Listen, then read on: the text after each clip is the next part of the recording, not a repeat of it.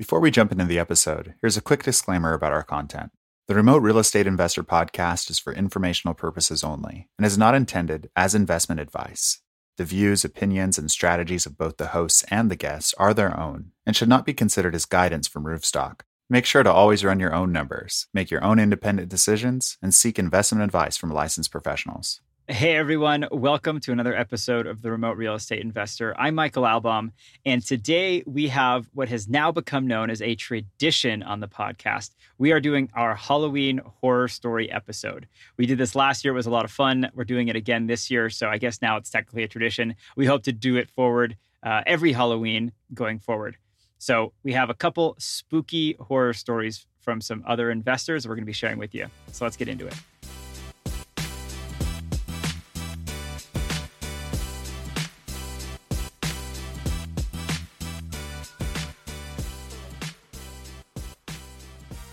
Right, Heath. So tell us your spooky Halloween story. Yeah. So as a as somebody who's been investing in properties now for around 20 years, I've had my my share of horror stories um, from people dying in buildings to apparent ghosts that are haunting uh, properties while I'm living in them in the middle of a renovation. But the one I'm going to focus on here was was probably I would say the the scariest thing that happened to me in my early days of investing. So this is back in I think it was 2004 when I was remodeling a garage on the first single family rental that I was living in and house hacking at the same time. You know, 17 years ago. When I bought the building, it was a bit run down, needed a fair amount of work. I was going through, you know, remodeled the the top floor, um, found a contractor who was pretty solid, and he had a foreman on the job who I became pretty close with because he was there, you know, all the time, and I was living in the building at the time of the remodel. And once that was done, my very next project that I needed to do was to remodel the detached garage. So it was a detached garage that had some serious uh, water issues. Whenever it rained, water was like pouring into the walls, and there was a fair amount of rot, and a significant amount of work needed to be completed. At the time, some of the bids just came in a bit higher than I would have liked, and I didn't have the bandwidth to, to move the the work forward. So um, I kind of put it on hold. And I don't know, it was like six months later, the guy who was the foreman on the earlier job came by and he said, Hey, I know you wanted to remodel your garage. Uh, and hey, I, I, just got my license. I'm, I'm, I'm now a GC and I'm starting, I'm you know, kicking off my own business. And looks like you haven't done the work. I was driving by, I was in the neighborhood. I'd love to bid it. Um, I can do a great job. So I said, sure. And we, we, you know, we got the work started and this was one of his early jobs as well. He, he ended up charging me a fair amount up front. I probably paid like 70% of the work uh, or 70% of the bid up front before really getting deep into it. And they ended up demoing. Um, he had a couple other guys who he, he brought on site. They demoed the entire garage, garage, knocked out the roof, knocked everything out. And next thing I know, they just stopped showing up. so here I am, you know, in this in this house that I'm living in. You, you know, there's just like debris everywhere. Um, we're about to hit the rainy season again, and this whole thing has opened up. There's crap everywhere. They didn't even really have a dumpster and remove anything. They just kind of disappeared, and I didn't really understand what had happened. So I start, you know, I'm trying to call him. I don't, I, I don't get a response. I'm, I tried to reach out to people who I knew who knew him. No response. And then finally, a friend of mine said, "Hey, have you looked at the newspaper? Um, see what's going on? I think this is your guy." And it turned out that he, that the contractor who I was using, ended up being arrested under suspicion of being the 580 sniper. There was somebody who was sitting on top of a mountain, you know, over over the Interstate 580, and shooting cars as they drove by. And it turned out that that person had, I believe, was driving a white pickup truck, and maybe he matched the description of my contractor. But they ended up finding, you know, my contractor in a white pickup truck with a with a firearm in the vehicle. So, so, so hey, this guy matches the description, and, they arrested him. And then because they arrested him, um, they ended up going to his house, and at his house, they ended up finding some a couple other people living at his house who maybe one of them had violated parole. So, so these were the guys who were the ones who were doing the work at my, my place, and they found a whole bunch of bomb making materials. Again, this is this is what's in the news, right? So, you know, from my perspective, he, he was just a normal contractor. He happened to have a car. He happened to have a, you know, it's all, all fine. And, and he happened to have a lot of pipes and stuff at his house because he's a contractor and he does work. But the news blew this thing up into like, yeah, they, they arrested basically my GC and, and a couple people he was living with. And it was a disaster. I mean, I didn't know what to do. I was like, hey, how do I move this thing forward? This place is a mess. There's no way I'm getting my money back. Luckily, I did vet him beforehand and I had worked, you know, with him. And he was a, a GC who was licensed and bonded. So I reached out to the contractor state license board in California. And, and again, for any investor out there, I definitely recommend do your diligence before you hire a contractor. Make sure they're bonded, make sure they're insured, all that good stuff. So he was all of the above. I reached out and the contractor state license board, you know, they, they gave me all this paperwork and they're basically like, yeah, you're never supposed to pay more than 10% up front. You really shouldn't have, you really shouldn't have paid all this money up front before the work started. But they went through all the details, you know, did an investigation. One, one again, I can't verify this, but one of the people from the CSLB basically said that they were afraid to go and interview him directly because he was being held somewhere in jail and they didn't really want to have to do an interview in, in jail um, to get his side of the story so in some ways, I, I, think he really got screwed. I think I think it was a. I, I never followed up, but I, I, highly doubt that he was the actual person who was doing this. He was a good guy. I worked with him on an earlier project, and when all this came out, he didn't really have an opportunity to defend himself or anything. But the CSLB did their investigation, and they ended up getting refunded for the portion that I paid him that was un, in, incomplete, and ended up finishing the work with somebody else. But that experience of going through the process. Um, having my you know my job abandoned um, on one of the first bigger uh, jobs that I had ever done before, and then hearing the news that that he had been arrested for, for, for a pretty serious and very scary crime, it was intense, and it definitely was a that was sort of my first big horror story as a real estate investor. All right, Mike, what is your horror story? All right, so this horror story involves actually my very first property that I ever purchased way back in the day, which seems like a lifetime and a half ago.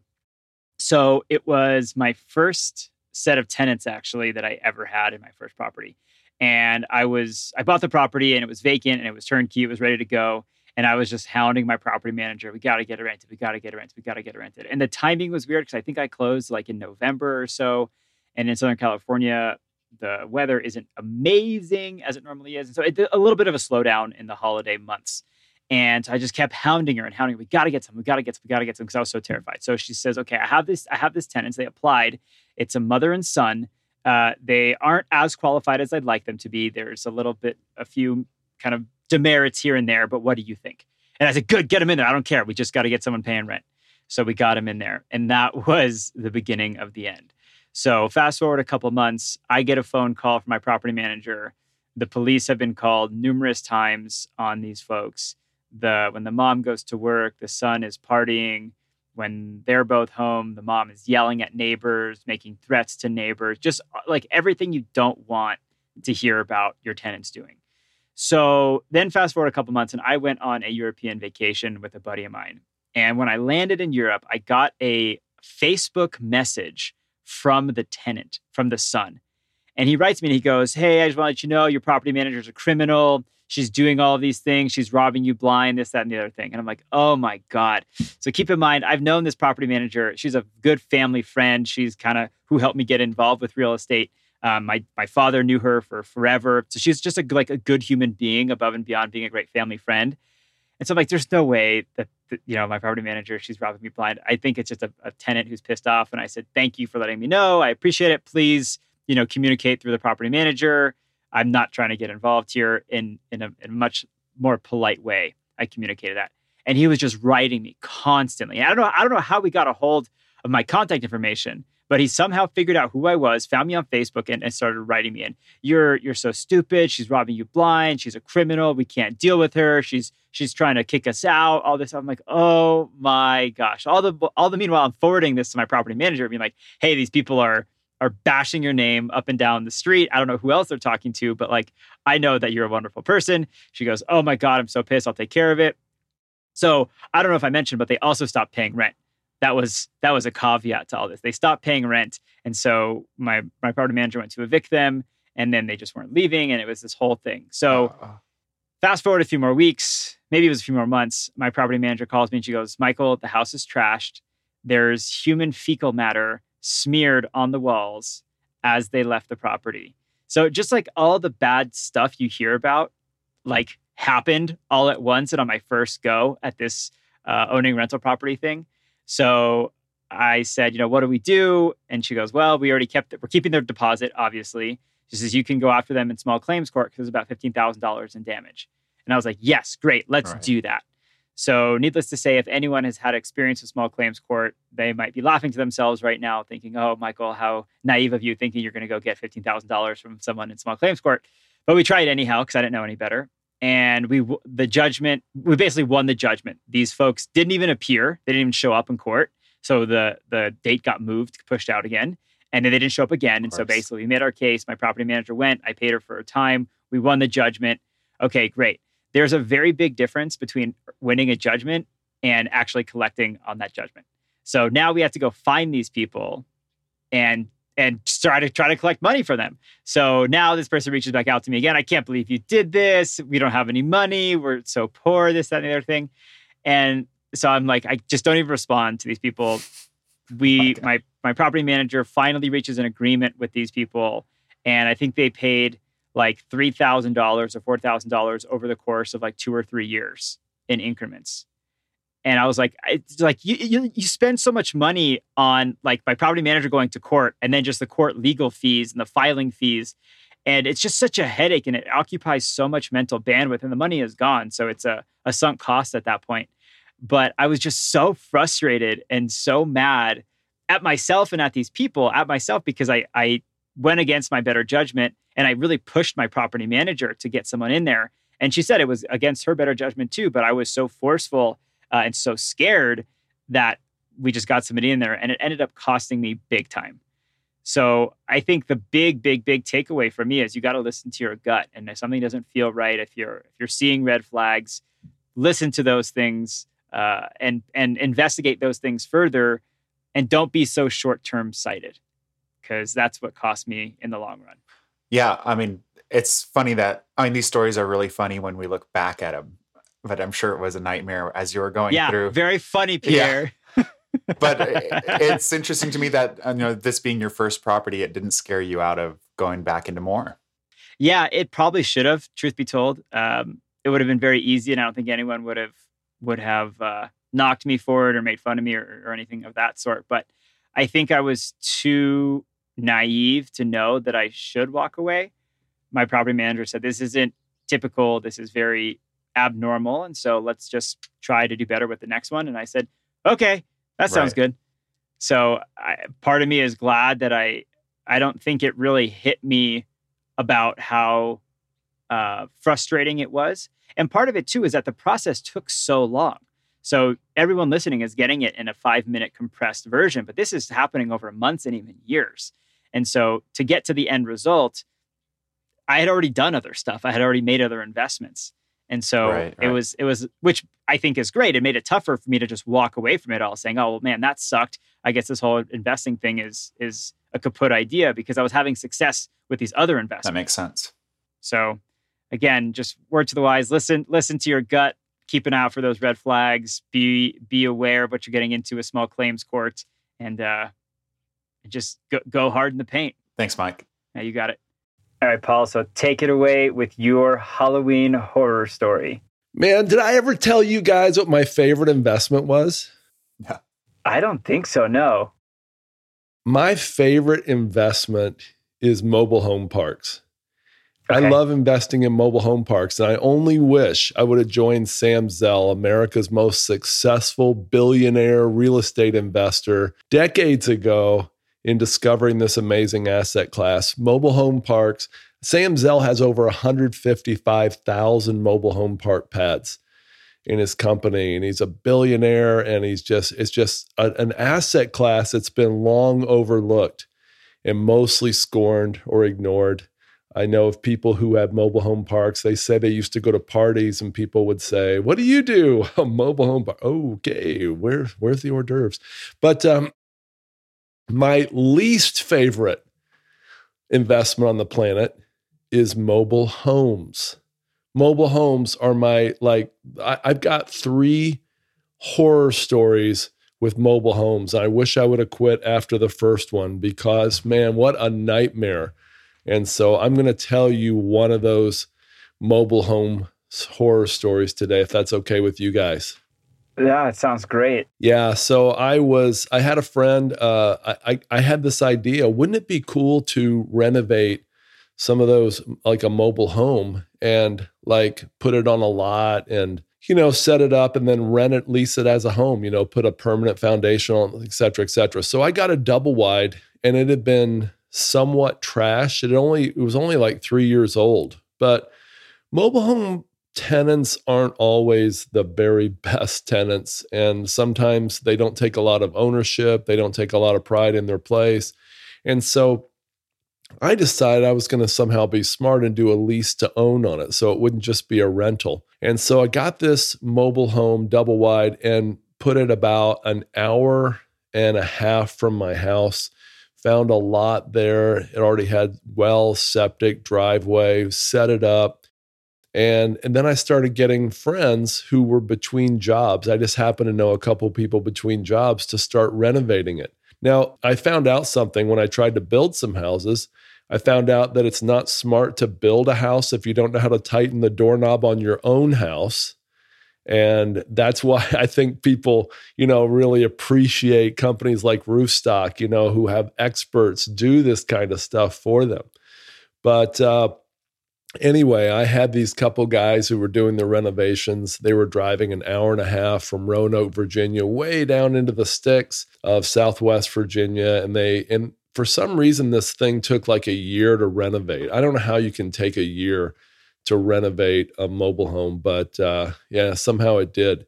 And so we finally got somebody moved in, and we actually made it into a lease to own. And so it was a couple who had just moved from a state or two away and they signed a rent to own agreement and basically it said that they would make payments rental payments for 3 years and then they hopefully their credit would be to the right place where they could just buy the house.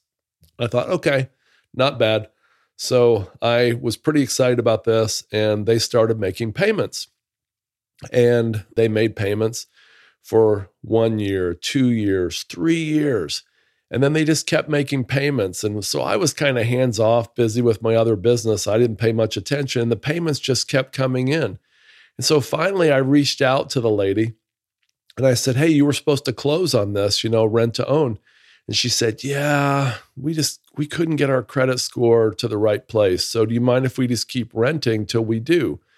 And of course, you know, when you got a good tenant who's only missed maybe like one payment in three years, you want to keep them.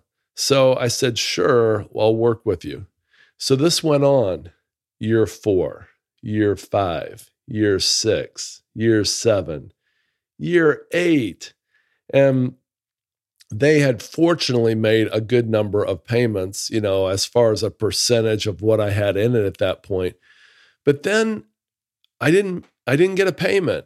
And then I missed a second and I missed a third. And I realized, wait, something's going on. And so I called her and she said, Yeah, we broke up and I moved back to Baltimore. And I thought you wouldn't mind. I went ahead and leased it. I subleased it to a Section 8 tenant. And I said, you went through the effort of getting a section 8 sublease and you didn't you, you didn't call me or anything. She said no. She goes i'm like two states away now. Can you go check on it? And i said oh boy. So i got there and it was like a war zone. This place that i'd only checked on once or twice in eight years it was like unbelievable. I don't even know what happened. The people were gone, all the appliances were missing. There were scratches and scrapes all over the wall. And I looked at the evidence on the floor, and let me say it was disgusting. I tell you, I, mean, this story, I don't know who was involved exactly, but I know it involved a dog or dogs I know it involved a baby or babies, and I know it involved alcohol, more likely alcoholics.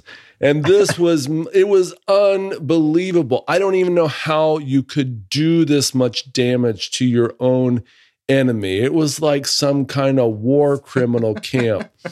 And like they just went around for like what would possess somebody who wasn't even paying their rent at all to want to destroy someone else's property. I never met these people. I never knew their name. But I went in there and I calculated, you know, okay, so this place was in like not that bad a shape eight years ago when it took us a year to renovate it. I think this would probably take 117 years to renovate right now. So I did the calculations. I actually had a contractor out there and everybody was just like shaking their head. This is beyond salvaging. And so I ended up paying, I think it was like a thousand dollars to have it hauled away to the junkyard. And I ended up selling this lot. By the way, I was supposed to make $60,000, 63,000 maybe when it closed. And I ended up selling the lot for $15,000. That's my Halloween horror story. Like I said, I've had four mobile homes over the years, and three were disasters uh, at almost this scale. And the fourth one was my mom's. But seriously, yeah, uh, I really don't like leasing mobile homes. It sounds like a great idea on paper. It even sounds like a great idea to get these used mobile homes and push them into a park if you can find a mobile home park and then sub or you know lease them to tenants and then you're the tenant of the park. I actually did that once and had multiple like it was trash. This old home was trash multiple times. We finally hauled it off to the dump as well. And so, not a great business, especially if you don't like being a landlord, which I don't. Is there a moral of this story other than don't invest in mobile homes? if you're going to manage your own properties, you've got to be intense about it. You've got to, you know, give them the impression, you know, I'm not taking any crap from you. I'm not going to, you know, you're you're going to pay on time and in full. I'm going to evict the day you don't. I mean, I I think that I've come to the conclusion that with real estate, and this is controversial, and I don't think a lot of people are going to like what I'm going to say, but I've concluded that you either need to be fully involved, intensely involved, treat it like a business, actively managing it, or you've got to completely outsource it to an expert. I think a lot of folks, and I talk to investors every week, and I talk to quite a number of investors who say that when they try to go in and do something on the side. Like they try to build up, like this dentist I was talking about, talking to, he said, Yeah, I'm building a 20 home portfolio to replace my income. And I'm so excited about replacing it. And, uh, and then he took a deep sigh and he said, But kind of exhausted talking, talking to painters between oral surgeries and screening tenants in the evening. And I'm getting tired already and I'm only on house number three. And uh, anyway, I I, uh, I talk to a lot of people like that, and so I think it's really important that you find someone to outsource this type of stuff to, if you're focused on either a great career or hopefully a family or retirement. It's it's hard to juggle that, and I hear frequently people say, "Man, this has just become like a second job." And sometimes the returns aren't as what, you know, aren't as high as they expected either. So I think it's really important that people find somebody to outsource to if they want to get in real estate or do it full time. It's so important for folks that are self-managing to really look at the the ROI on their time and what they're actually paying themselves or what they're saving as compared to outsourcing. For me, that 10% that I'm paying every month is like the best 10% I've ever paid to buy back my time. Exactly. Totally agree. Yep. That's awesome. a really good point. Paul, this was great as always. Thank you so much. And we, uh, we look forward to talking with you soon. Man, it's always great to see you guys. Appreciate you. And uh, thanks for having me on again. Happy Halloween. Thanks, Paul. Happy Halloween. Alrighty, everyone. That was our episode. I hope that these stories just provide you with some great fodder and some takeaways, lessons learned, not to scare you away from real estate investing, but rather to help you learn from our mistakes going forward. We hope you enjoyed the episode. We look forward to seeing you on the next one. And as always, happy investing.